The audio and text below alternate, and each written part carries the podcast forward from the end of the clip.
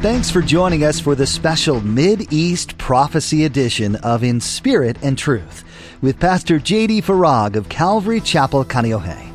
Pastor J.D. shares the Mid East prophecy update from an Arab perspective as he connects the dots of current events geopolitically with last days prophecies biblically.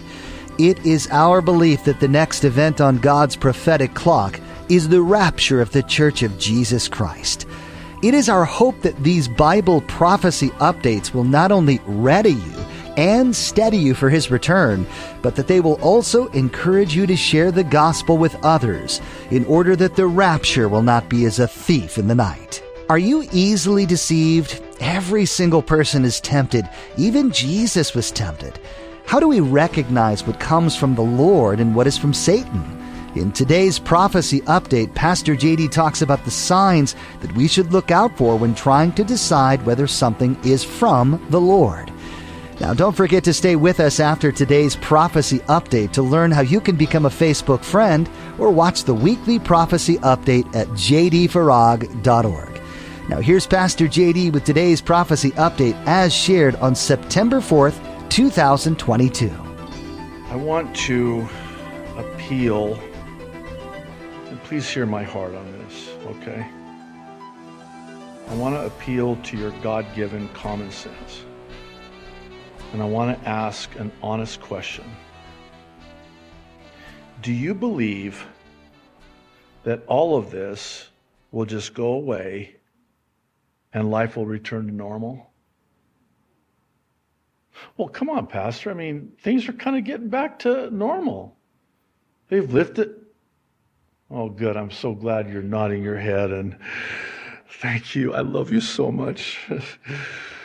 don't ever change, by the way. you know better, don't you? You see right through it, right? I want to ask the same question in a different way, and I'm going somewhere with this, so please just again hang in there with me. Do you believe that the current prophetic trajectory as it relates to all of this will just somehow abruptly stop. In other words, this momentum now that's been created, the system's in place, they're moving in this direction. This is the trajectory economically, financially, globally. Do you think at any point someone is going to, whether it's, you know, the World Economic Forum or whoever, is going to get up there and say, you know what? We're good now. We made it. It's, it's over. I'll tell you why that'll never happen. And that what's going to happen is what we're told will happen in the Bible concerning the prophecies in the Bible. Because they have to keep fear alive.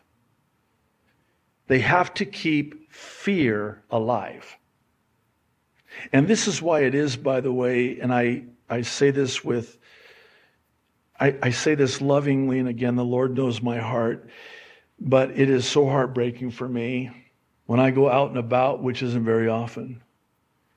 And I would venture to say conservatively that about 85% of the people are wearing a mask outside or in their car by themselves. Oh, I'm, I'm sorry, I'm not laughing. It, I, I'm heartbroken by that. Because they bought the lie. And fear is powerful, right? As long as they can keep fear alive, they can keep people wearing masks, they can keep people standing in line to get their 310th booster shot. It's all fear. And the Lord's not given us a spirit of fear. This is the devil who does this. It's all fear. Well, here's where I'm going with this, and I, I just, please know that I don't mean to be mean when I say this.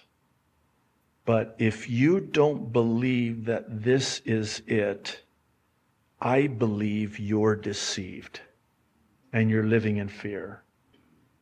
and not living by faith. And I just would implore you, please, don't be deceived. How many times throughout Scripture are we admonished and exhorted to not be deceived? Jesus, when he answered the disciples' question about the end, the end of the world. Listen, I for two and a half years I have been saying the same thing. It's like the one string on my guitar. I don't play guitar. That's why I only have one string. But this is the end. This is how it ends. And personally, I, again, the Lord knows my heart. I'm just speaking from my heart. I struggle greatly. I struggle greatly because many that I loved and respected are talking like and acting like, hey, this is not the end.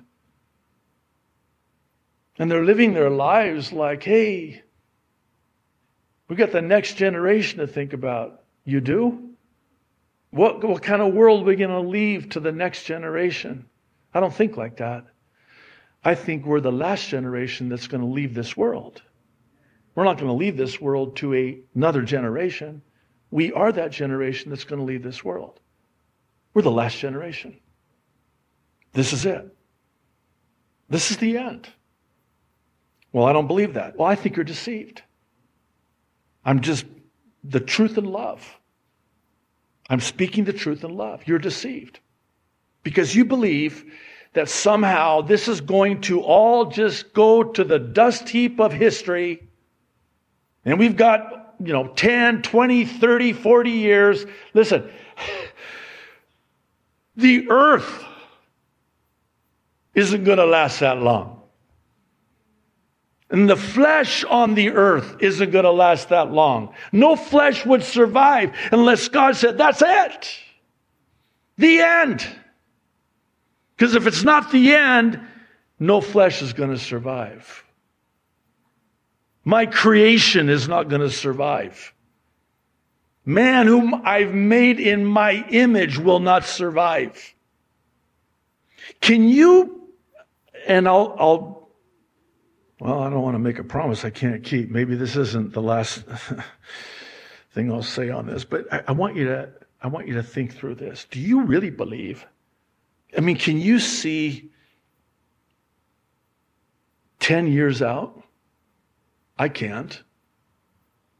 I can't. With the way things are going and how fast things are moving, do you see 10 years out? I don't. So if we have these prophecies, very detailed prophecies, specific prophecies in the book of Revelation that will ultimately be fulfilled in the seven year tribulation, beginning to come to pass now. Uh, how do you reasonably, logically surmise that we've got 10, 20 years left? Now, don't get me wrong, I have long term plans, but those long term plans don't have me. I'm going to occupy till he comes. I'm going to live every day like it's today. And I'm also going to live every day like it's not today because I want to be ready on that day. And here's, okay, good thing I didn't make that promise. Here's one more thing. Notice I didn't say one last thing. When I stand before God, and I will stand before God and give an account, I want him to say to me, Well done, good and faithful servant. You have the blood of no one on your hands because you warned them. See, I would rather stand up here and warn you, this is it, and have it not be it, than not warn you, only to have this be it. In other words, I'd rather sound the alarm and have it not happen as soon as we all want it to happen, as opposed to not sounding the alarm only to have it happen. I never want anybody saying to me, Why didn't you tell me? What I don't want to hear, and I cringe to even imagine it, is the Lord saying, Why didn't you warn my people as a watchman of what was coming? Now the blood is on your hands. See, if you warn them about what's coming and they don't take heed, there's no blood on your hands. It's on them now. So there you go. it's on you now. See how I did that? It was pretty uh, smooth, wasn't it? Took all the responsibility off of me. Well, I do so in a sanctified way. Well, let's end.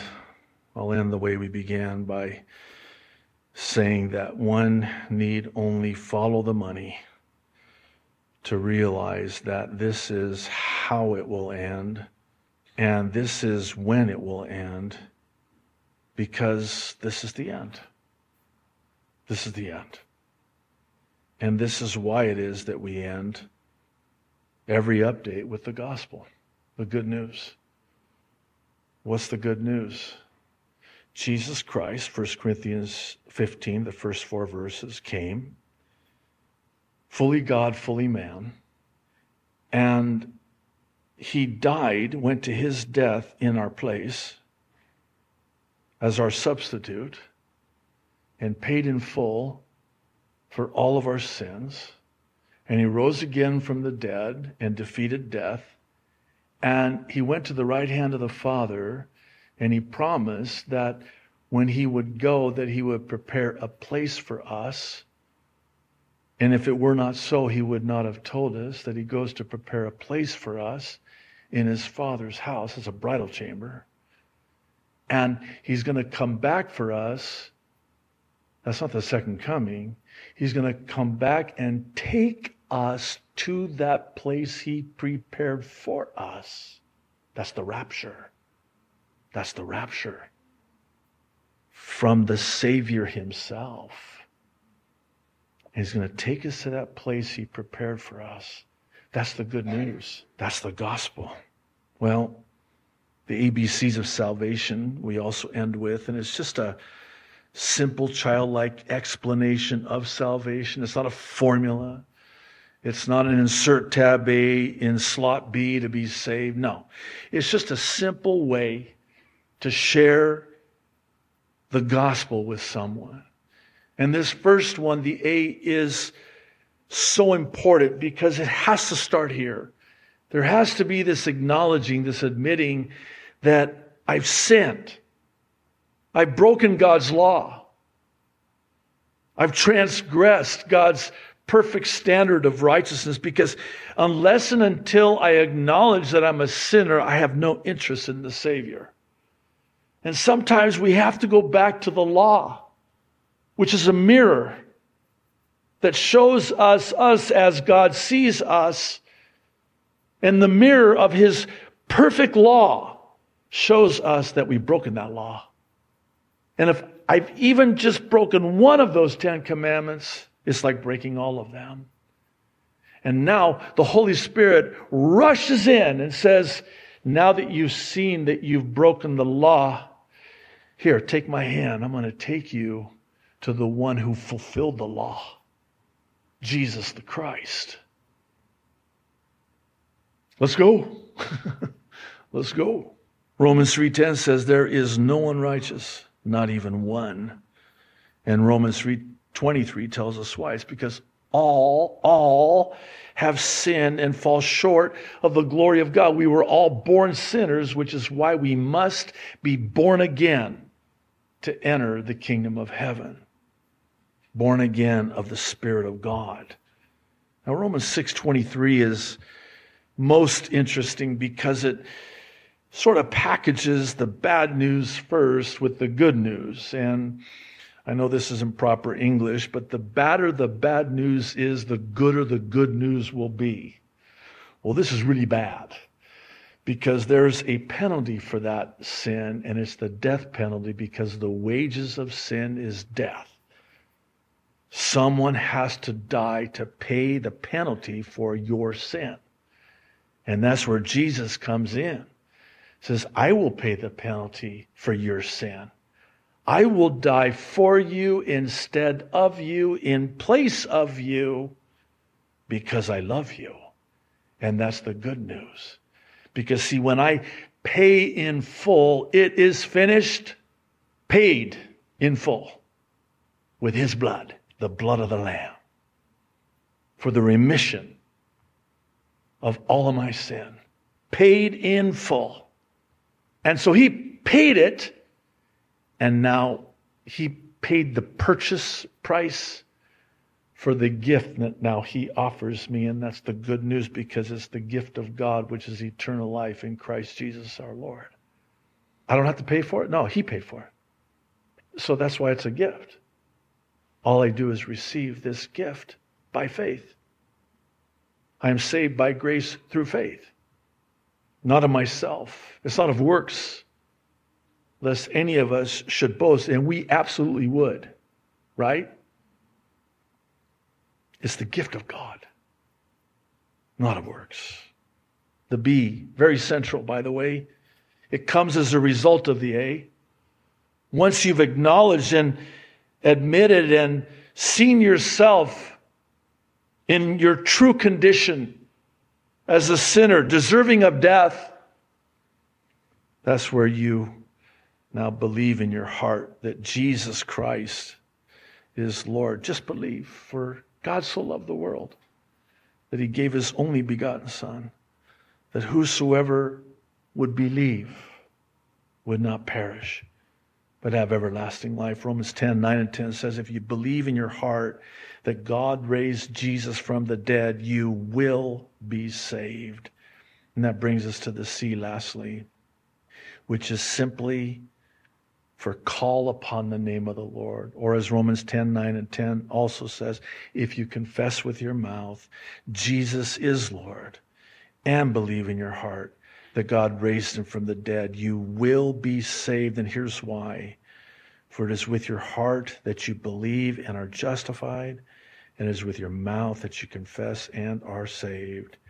And Romans 10:13 lastly, all who call upon the name of the Lord will be saved. He will in no wise cast out anyone who calls upon him. It's that simple. I want to end with the but God testimony for today. It comes from Jane Schonauer. Hope I'm pronouncing your name right. who writes, Dear Pastor Farag, I have been attending your church online from Virginia for about two and a half years. Oh, how I wish I could attend in person, as I've always wanted to visit Hawaii. I've been a Southern Baptist for probably over 40 years, and I faithfully attended church. About a year or so before the COVID pandemic hit, I started to get disillusioned with the church. I began to pray for wisdom and discernment. When the pandemic hit, my first thought was, this is it. Ah, it's a woman after my heart. the beginning of the end. Through the years, as I had read and studied Revelation, I would wonder how in the world will this come to pass? Enter COVID. And I knew this is how it would come to pass. Our church insisted on the wearing of masks, and they were pushing the vax. Other churches around us were doing the same. Some even were vax centers. My husband, being a deacon, tried to tell the other deacons what we believed was happening. They ridiculed him and refused to believe it. We left the church and have not been back. God led me to your website, and I've been blessed by your messages. I love your passion and your sense of humor. I love you. you love my sense of humor. Wow. Thank you for telling the truth. I don't have a choice. This is my but God testimony. It is not very dramatic like most that you have read. I would beg to differ, by the way. But I wanted to tell you just the same. Our youngest daughter, Emily, is a school nurse and an advocate for the children. when the children came back to school after the lockdowns, they were, of course, required to wear a mask. Not all parents agreed with that, and a meeting was held for parents to present their case. As the school nurse, she was at the meeting.